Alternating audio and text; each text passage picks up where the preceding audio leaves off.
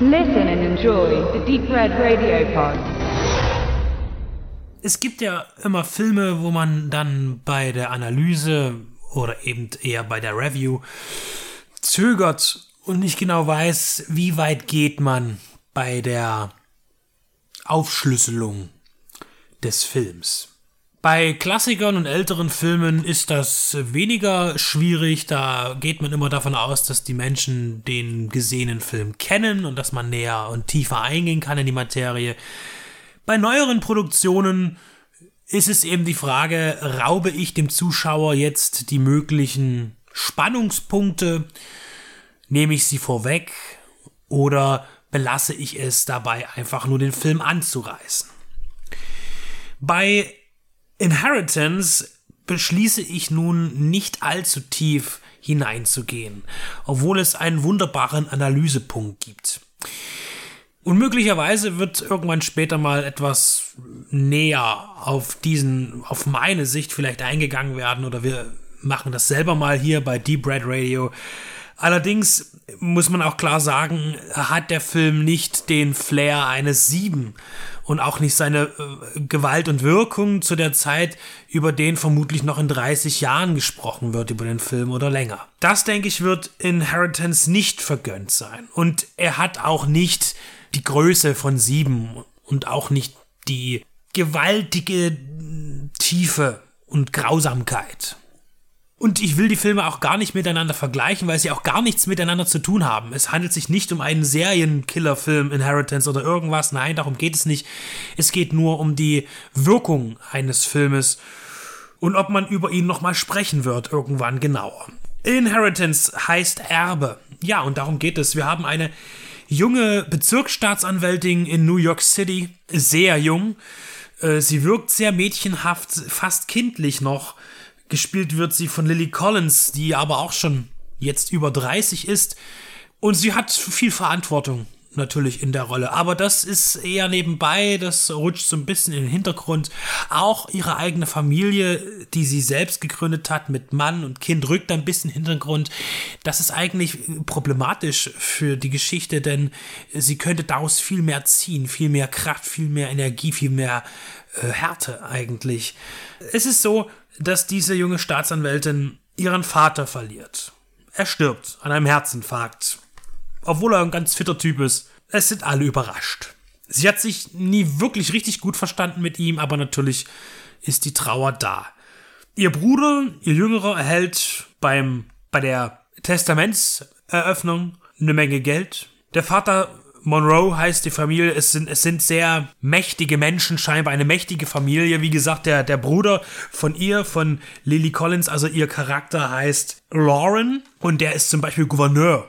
Und sie entschied sich aber eben nicht irgendwie ganz groß eine eigene Kanzlei aufzumachen oder groß in der Wirtschaft mitzumischen. Nein, sie wollte gerne für die kleineren Menschen da sein und das war halt für den Vater irgendwie dann halt, ja, sie sollte etwas Größeres tun und deshalb gab es da immer Streitigkeiten.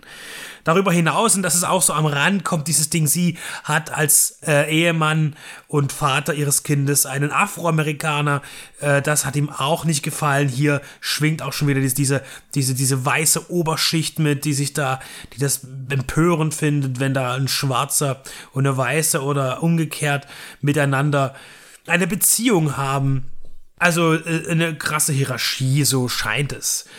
Und sie bekommt kein Geld von ihrem Vater vererbt. Nein, sie bekommt etwas anderes, etwas, das weitaus mehr Verantwortung mit sich bringt, und zwar einen Schlüssel und eine Botschaft. Und in der Botschaft erfährt sie nicht viel, nur dass sie irgendwo hingehen muss, an einen Ort, den sie kennt, wo auch der Schlüssel passt.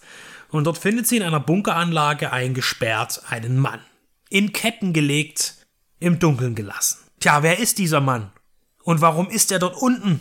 Das versucht nun Lauren rauszufinden. Sie hat eigentlich die, die Pflicht, auch dort mal Notruf zu tätigen, aber sie ist sich nicht sicher, warum ist er dort und so sehr sie ihrem Vater auch nicht vertraut, so kann sie ihm sowas dennoch nicht zutrauen.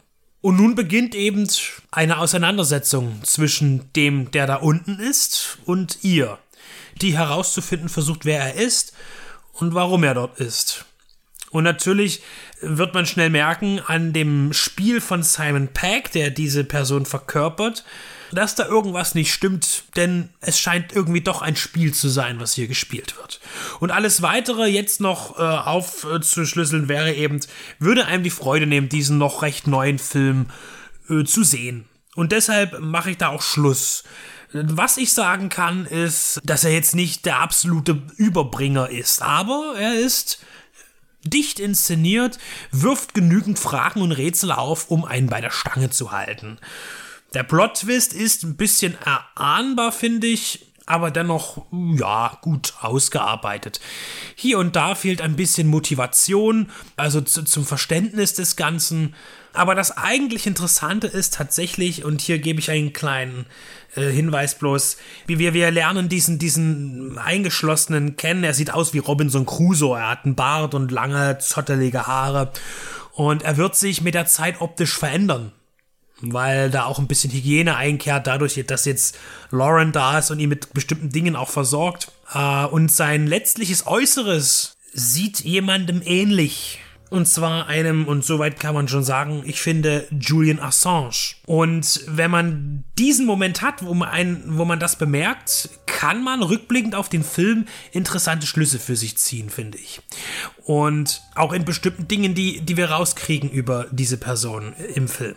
Ob das nun tatsächlich so gewollt ist, auch von dem, von dem Autor des Drehbuchs, das übrigens sein erstes für einen Langfilm ist, oder ob es was mit dem Regisseur zu tun hat, der hier auch tatsächlich seine zweite Langfilmarbeit abgibt. Die Rede ist von Warren Steen. Im Übrigen haben ich und Leo seinen ersten Film Terminal äh, besprochen vor zwei Jahren. Der findet sich auf unserer Seite.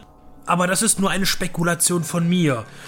Und was genau ich meine, das darf man dann eben rausfinden oder eben auch nicht. Vielleicht sehen das andere anders. Wenn man sich Inheritance anschaut, der bei Konstantin Film erschienen ist.